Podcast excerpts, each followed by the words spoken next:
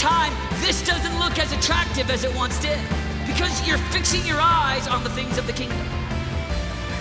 I'm just talking about a thousand that have a vision for their heart. They've got passion for God. They're leading intercession on their schools. They're set apart, consecrated under God. They've got a vision and a mission for their life.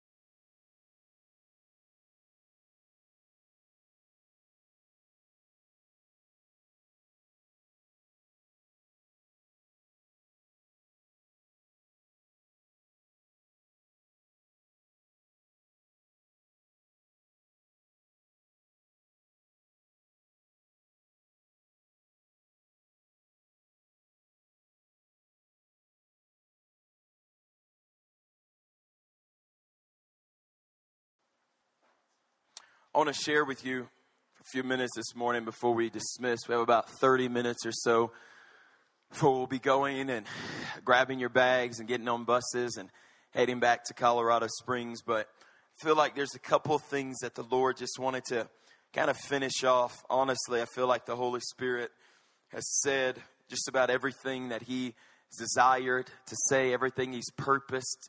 I feel like we've been faithful to that as best as we know how. I want us to go straight to the scriptures this morning. Um, if you have your Bibles, turn to Psalm chapter 73. We're going read a pretty lengthy portion of verses this morning. Give you a couple points. that We'll kind of wrap up and we'll get on to a couple other things before that we need to do. I want to give one more exhortation, even for um, last night. How many of you are blessed by what the Holy Spirit did in and through us last night?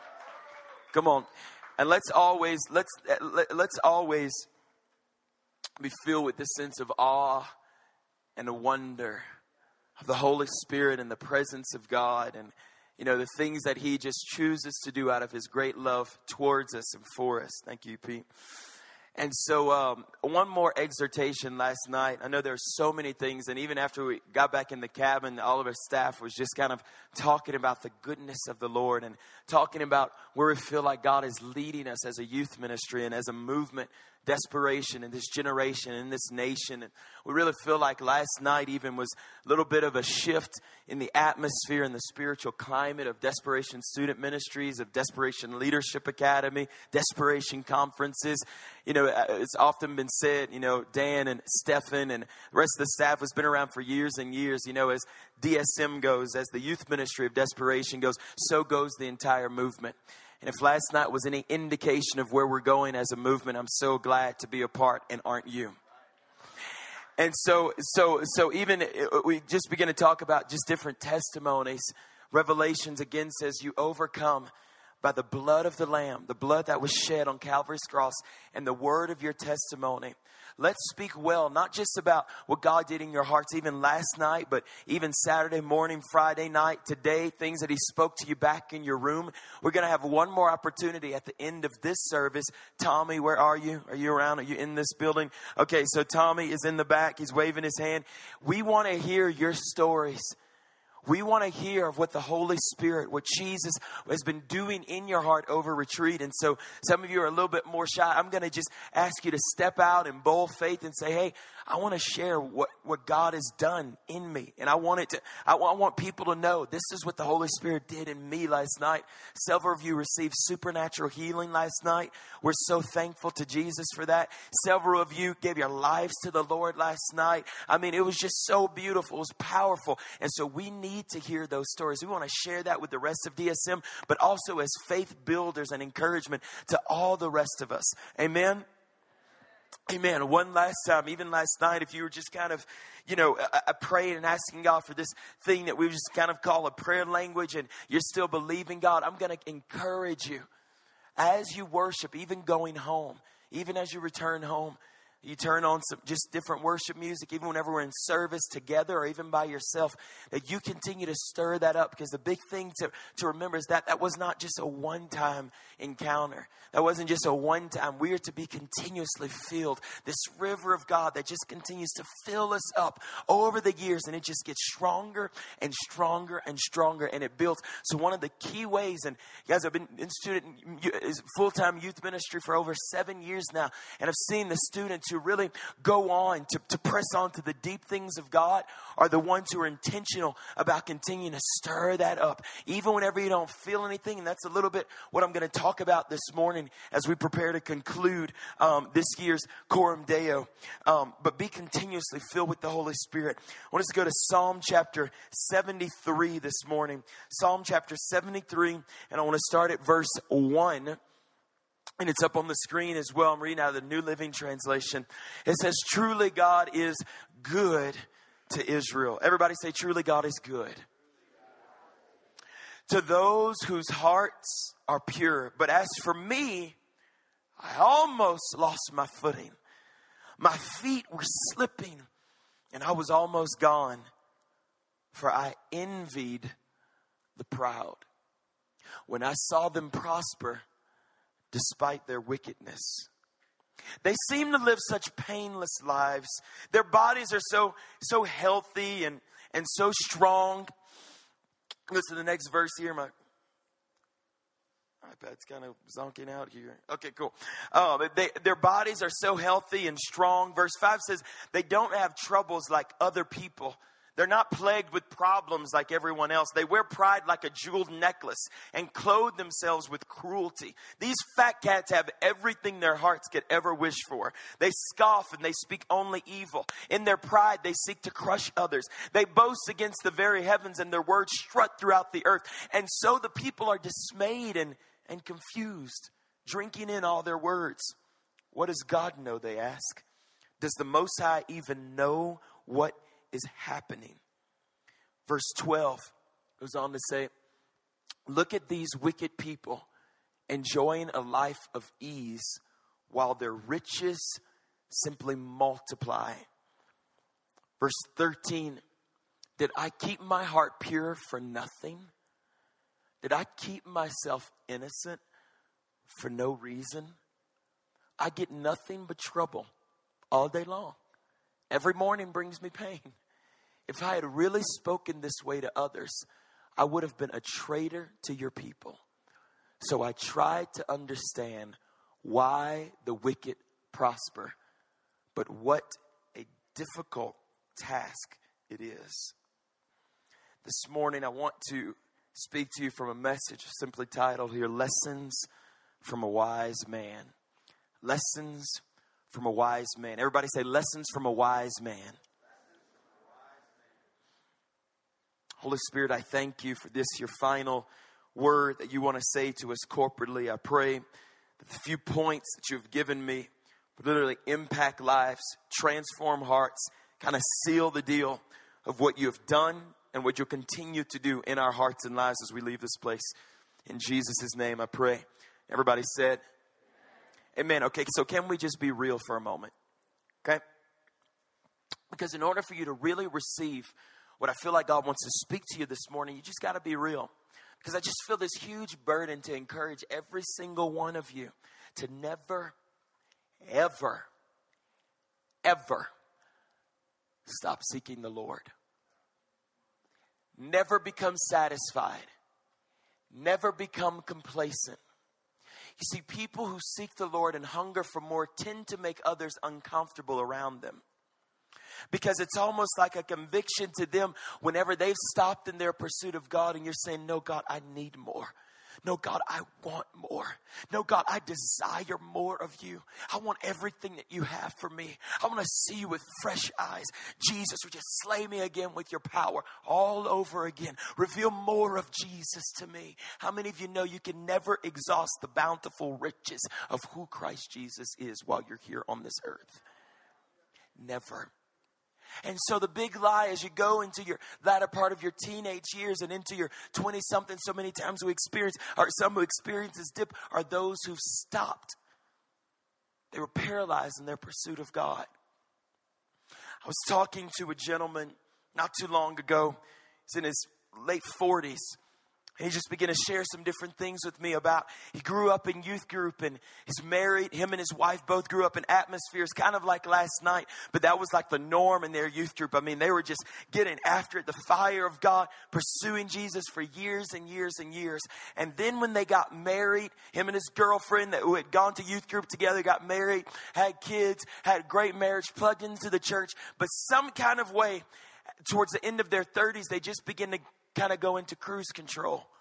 Took a break from church. The age of 40, he had his very first sip of alcohol. Never drank before in his entire life. First sip of alcohol. First time going into a club. First time going into more of a party scene. Never done it throughout his teenage years. Never done throughout his 20s, college. Was on fire for God. And then a few years later, the effects of it began to rip his family apart. And literally today, he's going through one of the messiest divorces with his wife, his kids that are caught up right in the middle of it. And as he looked me in the eye, he said, You know, Brandon, I thought that I was immune to the consequences of sin. I, I just, I thought I'd be immune. Some kind of way. I believed a lie because I'd done everything right at one point that everything was just going to automatically turn out fine and that I was immune to the effects and the consequences of sin. Know, this family's been ripped apart and the effect on the kids has been absolutely devastating. I say this to say to you never stop in your pursuit of God. My prayer for you is that 10 years from now, you'd be found living a vibrant, deep relationship with Jesus. Married, most of you, the majority of you, probably with kids, 15 years, whatever, raising your kids in the church, serving in the house of the Lord. But that does not automatically come. There is no cruise control setting in Christ honoring, spirit led Christianity. You got to keep your foot on the throttle the entire time, keep your foot on the pedal, your hand on the throttle the entire time, saying, Jesus, I want more of you. Amen. And so, so, but pondering this thought, I felt like the Lord asked me, you know, Brandon, what was the major challenge to your faith when you first began seeking me and living for me in high school and and even remained a challenge at different points in college. And one of the answers there, one of the major things was just kind of envy, like of the world. You know, you see, my biggest challenge was trying to figure out how it was that I was here serving Jesus with my whole heart to the best of my abilities. And yet, some of my associates didn't want to have anything to do with God, seemed to be doing much better than me in some seasons better how it seemed like they were making great better great good grades came easier for them or their families had more money than my family and they had everything that i wanted in the terms of, of materialism and their lives just looked a whole lot more fun and exciting than mine at certain times especially when i considered celebrities or, or pop stars and, and i thought just you know some of the leading icons in entertainment i'm just like god their life surely does look fun. I mean can i just be real because the emotions and the feelings will fade. And you'll kind of be left sometimes with this sense like, what is all of this for? Why am I saving myself until marriage? Why am I choosing to walk in purity? Why am I not doing everything else that the world does? Even quote Christian families who go out and they do. Uh, why, why is it? What's the big deal? Psalm here, Psalm chapter 73, was written by a guy named Asaph. And what you need to know about Asaph is he's one of the three musicians that David appointed to lead worship. And in this very moment, he's in a dilemma because he's the worship leader and he's being tempted with the thought of envying the wicked. He's the one appointed and assigned to lead people into the presence of God. And he's literally struggling in his heart saying, Yes, I love God and yes, I want to worship God. But the life of the wicked surely is enticing. And if you haven't been there, at some point you will be. Just live long enough. Some of you, and I thank God for your heritage, whatever your heritage or your background is. Okay? So some of you have been kind of more in a, a, sheltered kind of environment where this really hasn't been a challenge from you. Maybe your friendship circles have been, but, but at some point, some point, you'll be thrusted into the scene and you'll begin to kind of look around and say, man, that surely does look good. That surely does look fun. I mean, can I just be real? And so that's the place where Asaph was. And so in this very moment, he's in this huge dilemma. And, and all these people who he's envying are living lives that are contrary to God's words and commands. Basically, he is flirting with temptation. So let's listen up to Asaph's story because his story affects your story this morning because he tells the story of how he almost slipped away from his devotion and his heart for God.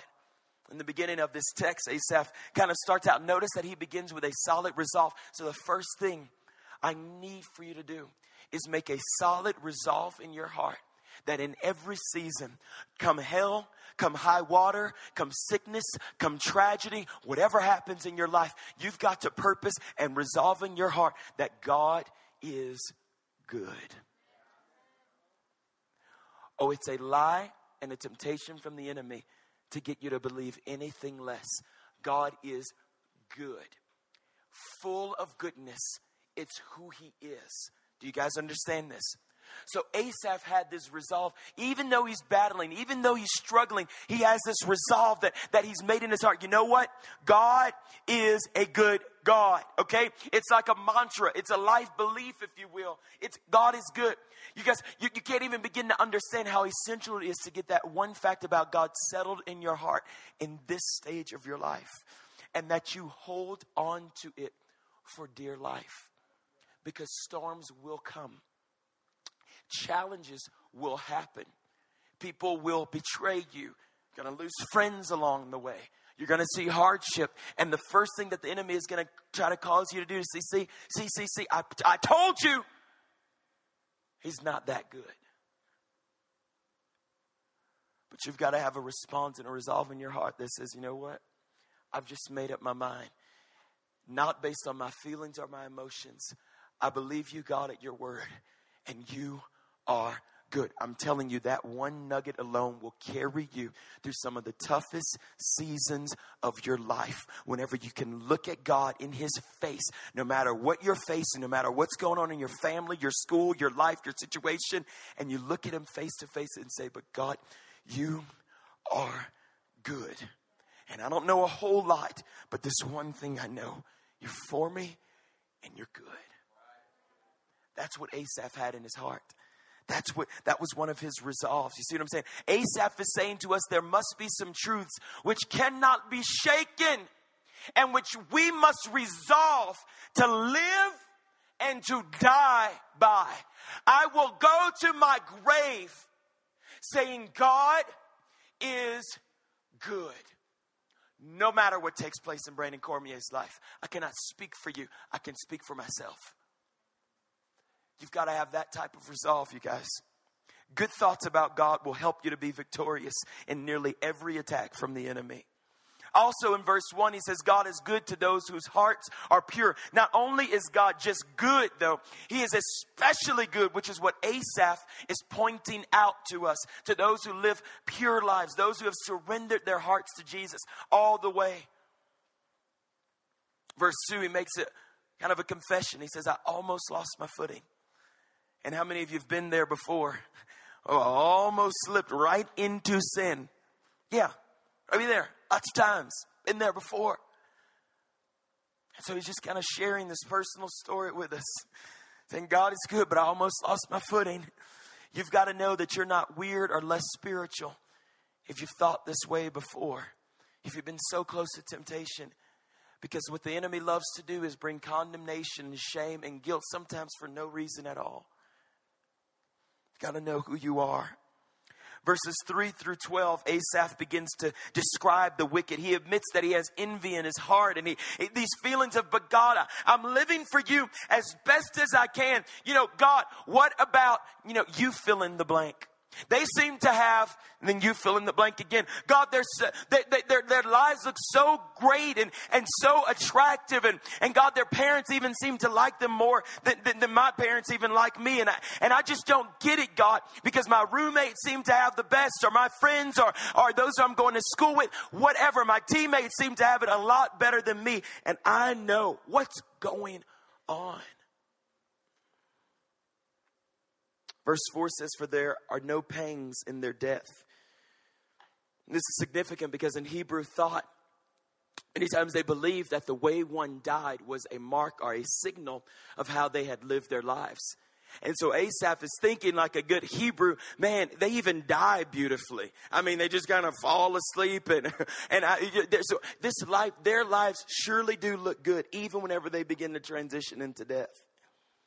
Verse 15 says, But he kept his mouth shut. He, he didn't confess every single thing he was feeling. You see, Proverbs 30 and 32 says, If you have been a fool by being proud or plotting evil, don't brag about it. Cover your mouth with your hand in shame. You see, wisdom also says, Guard what you say because of those whom you are influencing. Guys, I'm just trying to tell you that when the emotions and the feelings often die down, remarkably, you're going to be left with the Word of God and a few resolves in your heart, if you've made any. And this is why Jesus says the wise man will build his house on a firm and a sure foundation for when the storm comes. Only those who have built on a wise foundation, a real foundation, the word of God, are going to be able to stand. Does this make sense to you guys? I mean, like, really? Because too many times we see where moments like this are so powerful and we get away for a couple of weeks and then it's like no sooner than we get home we just kind of forget who we are i'm just telling you Salvation comes for free. Everything else, you've got to make some investments in the kingdom of God. Come on, somebody. Salvation is the only thing that's free. Everything else, you know what I'm saying? You say, you know what, God, I'm going to partner with you. And God, the work that you started in me, I'm going to continue to walk it out as you lead me. This is not automatic cruise control Christianity. So, in order to keep what you've got, God has given massive gifts even this weekend. Sometimes it takes living a sacrificial life of saying, you know what, Jesus, whatever you're requiring of me, if I got to let go of some relationships or some friendships, if you're calling me to start some new friendships, that's what I need to do.